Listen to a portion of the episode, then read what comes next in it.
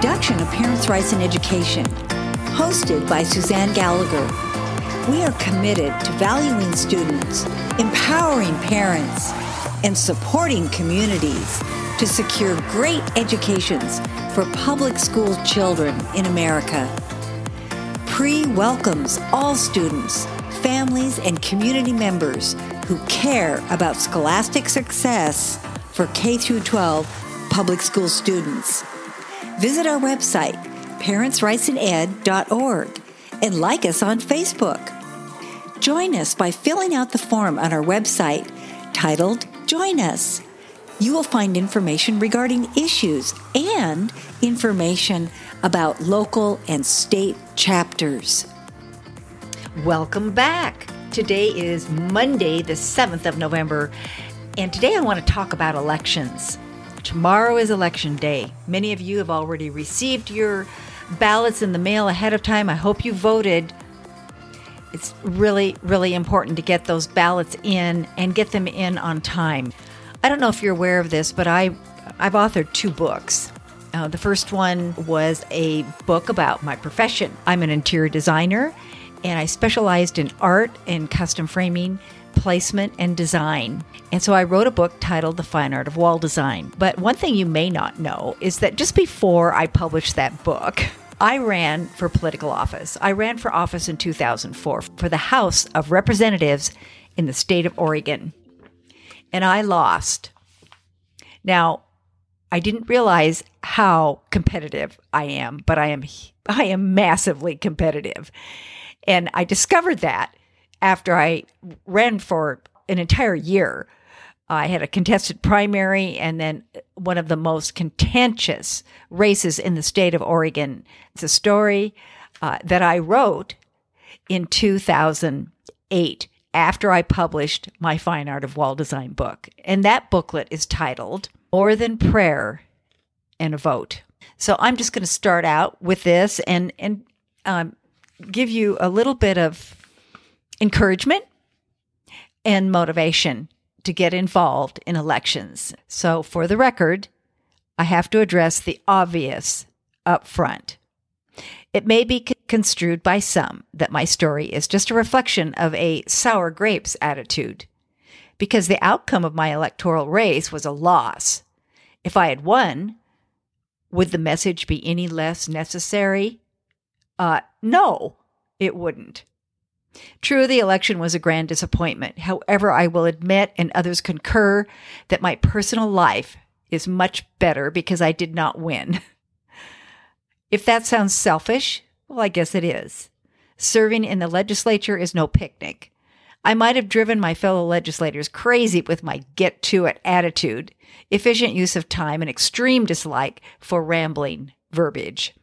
I know that the media is upset, as they would have loved attacking me as they generally do, with politicians of integrity and conviction to moral principles. Nonetheless, my loss for a House seat was critical because it brought us closer to losing the majority. It was the House of Representatives who kept many pieces of liberal legislation from making their way to the governor's desk and becoming law.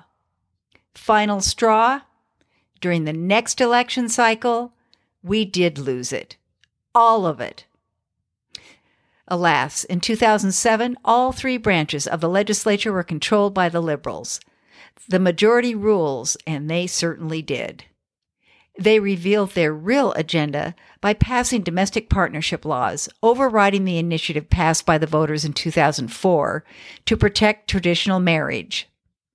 They continued to move Oregon further into socialism, threatening the middle class, while not enforcing laws to report and arrest illegal immigrants, jeopardizing the basic protection of citizenship and liberty. We lost everything because the other side slowly and persistently took control. Where were you? God's people have been asleep at the switch when it comes to elections. We are not really committed to winning unless you consider, well, maybe football. No, that doesn't count. When future lives are at stake, some very good people have been let down people we should be helping and supporting. We are being intimidated and run out of town by those who are committed to winning secularist liberals. Apathy is not just an Oregon phenomenon. It is common knowledge within national policy and legal organizations that God's people have lost much of their chutzpah when it comes to engaging the culture and getting involved in defining the laws that govern them. Uh, us. About the time our original 13 states adopted their new constitution in 1787, Alexander Tyler, a Scottish history professor at the University of Edinburgh, had this to say about the fall of the Athenian Republic some 2,000 years earlier. A democracy is always temporary in nature. It simply cannot exist as a permanent form of government. A democracy will continue to exist up until the time that voters discover they can vote themselves generous gifts or entitlements from the public treasury. From that moment on, the majority always vote for the candidates who promise the most benefits from the public treasury, with the result that every democracy will finally collapse due to loose fiscal policy, which is always followed by a dictatorship. The average age of the world's greatest civilizations from the beginning of history has been about 200 years. During those 200 years, those nations always progressed through the following sequence. Number one, from bondage to spiritual faith.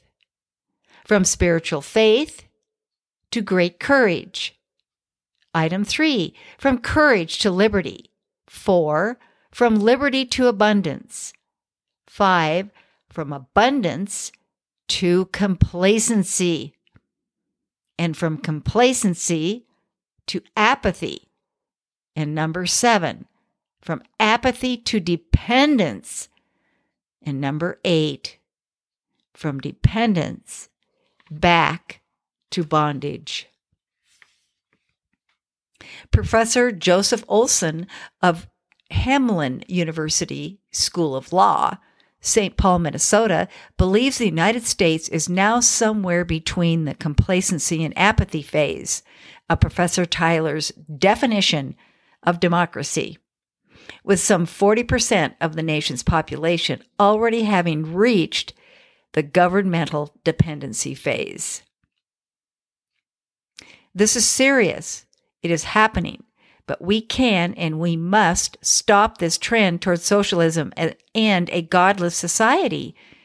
We can and we must get energized and get moving, or the freedoms and opportunities we covet will be lost forever. So I go on to describe the why. This is a quote from the Bible, James 1 22 through 25. But prove yourselves doers of the word and not merely hearers who delude themselves. For if anyone is a hearer of the word and not a doer, he is like a man who looks at his natural face in the mirror. For once he has looked at himself and gone away. He has immediately forgotten what kind of person he was. But one who looks intently at the perfect law, the law of liberty, and abides by it, not having become a forgetful hearer, but an effectual doer, this man will be blessed in what he does. When I accepted the request from the majority office of the Oregon House of Representatives to run for office, it was without question a prayerfully considered commitment. I knew that it would require tremendous personal sacrifice, not only from me, but my husband and extended family members. I believed then and now that candidacy for office is truly a commitment in the spirit of representation of others who share common convictions and beliefs. It was in that spirit that I threw my hat, well, actually, my whole body, into the ring. I think back to my double election runs, primary and general, and the sacrifices my husband Jack and I personally made financially as well as emotionally. We both have commission only businesses. Not surprisingly, our income took a severe hit in 2004, but we were committed to doing so because of the importance of the public policy issues at stake in our country at this time. There were great personal sacrifices, too, related to our family life in general and the care of elderly parents. Great pressure was placed on us to raise money and rally volunteers. Jack made many phone calls to potential contributors. We held fundraising events which required many hours of planning. I drove hundreds of miles to attend every lobby interview and issue seminar to garner financial support from those who have an interest in candidate selection. Nearly every morning, I dressed in business attire and drove to lobby appointments. I knocked on 8,000 residential doors in my legislative district during the primary and 14,000 doors during the general election. Now keep in mind that there are substantial hills where we live. I walked my district with my campaign manager almost every night until dusk. In addition, I placed over 5,000 phone calls to voters, substituting coffee and power bars for dinner with family. We leaned on our friends and those who stepped up to volunteer in the election process. They gave time and money because they believed, as I did in the process, values and purpose of our mission. The opposition campaign strategy was brutal. They attacked me with a vengeance, lying about my character and my stand on issues. My reputation was devalued, and I decided that it would all be worth it in the long run. At least my camp was supportive of me, right? I was so convinced that this race was a divine call to action. But when the net effect was an election loss, my faith was shaken and my resolve to impact our godly heritage for good came into question. I lost by a mere 800 votes, or really only 401 votes. In all of this, I had expected that God's people would rally to my side and support me. Certainly, those in my church family who had known me for years would.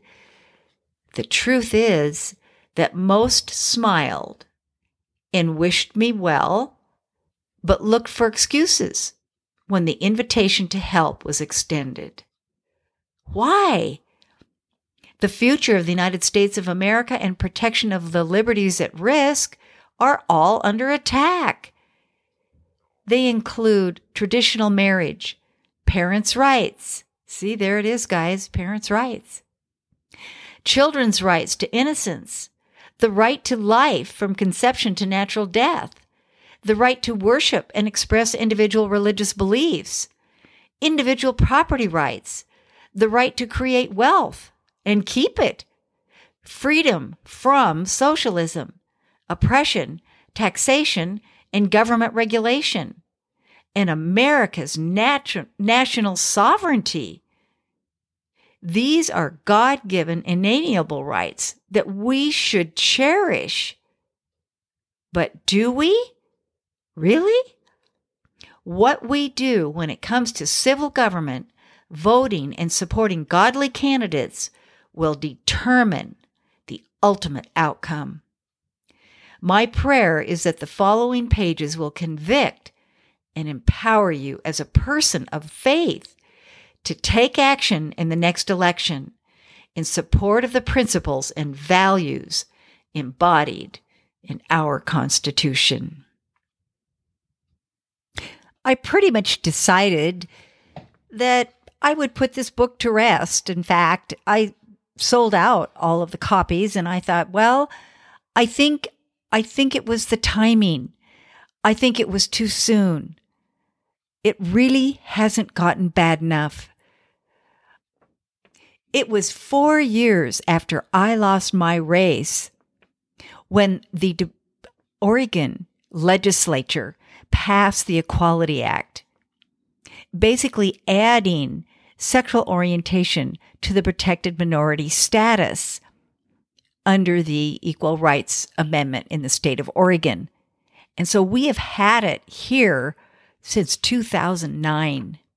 In other words, if we don't teach anal and oral sex, then we're discriminating against other students who are prone to participate in other sexual activity. You know, I don't support it. But look what happened with one vote in the legislature.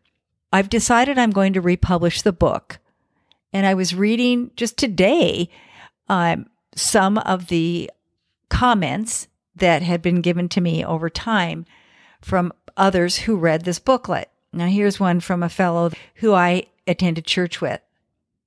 He said, Thanks for more than prayer and a vote. Just finished it. Wow. Your prayer was that it would, quote, convict and empower you as a person of faith to take action in the next election in support of the principles and values embodied in our Constitution, unquote.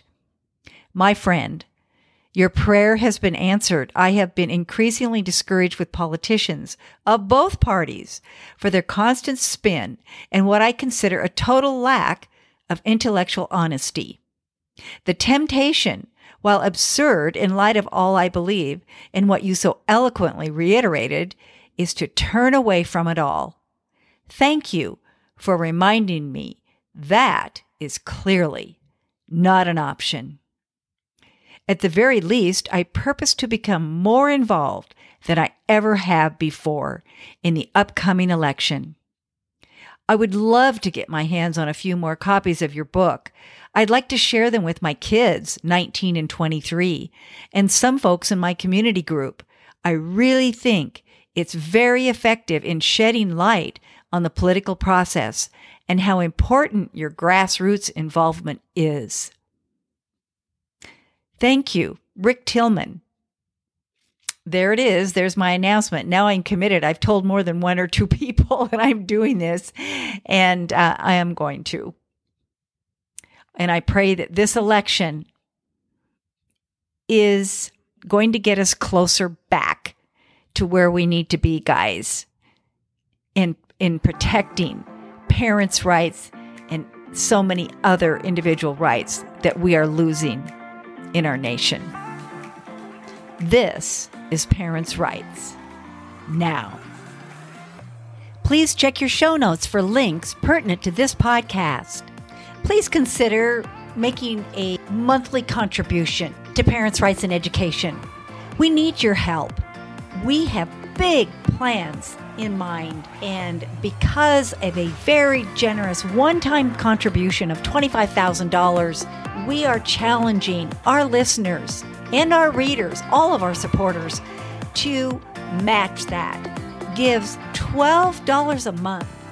If there were only 500 of you, that would tally up to $6,000 a month, almost tripling the $25,000 check we just received in one year. Be part of that club. We call it the 12 by 12 Club.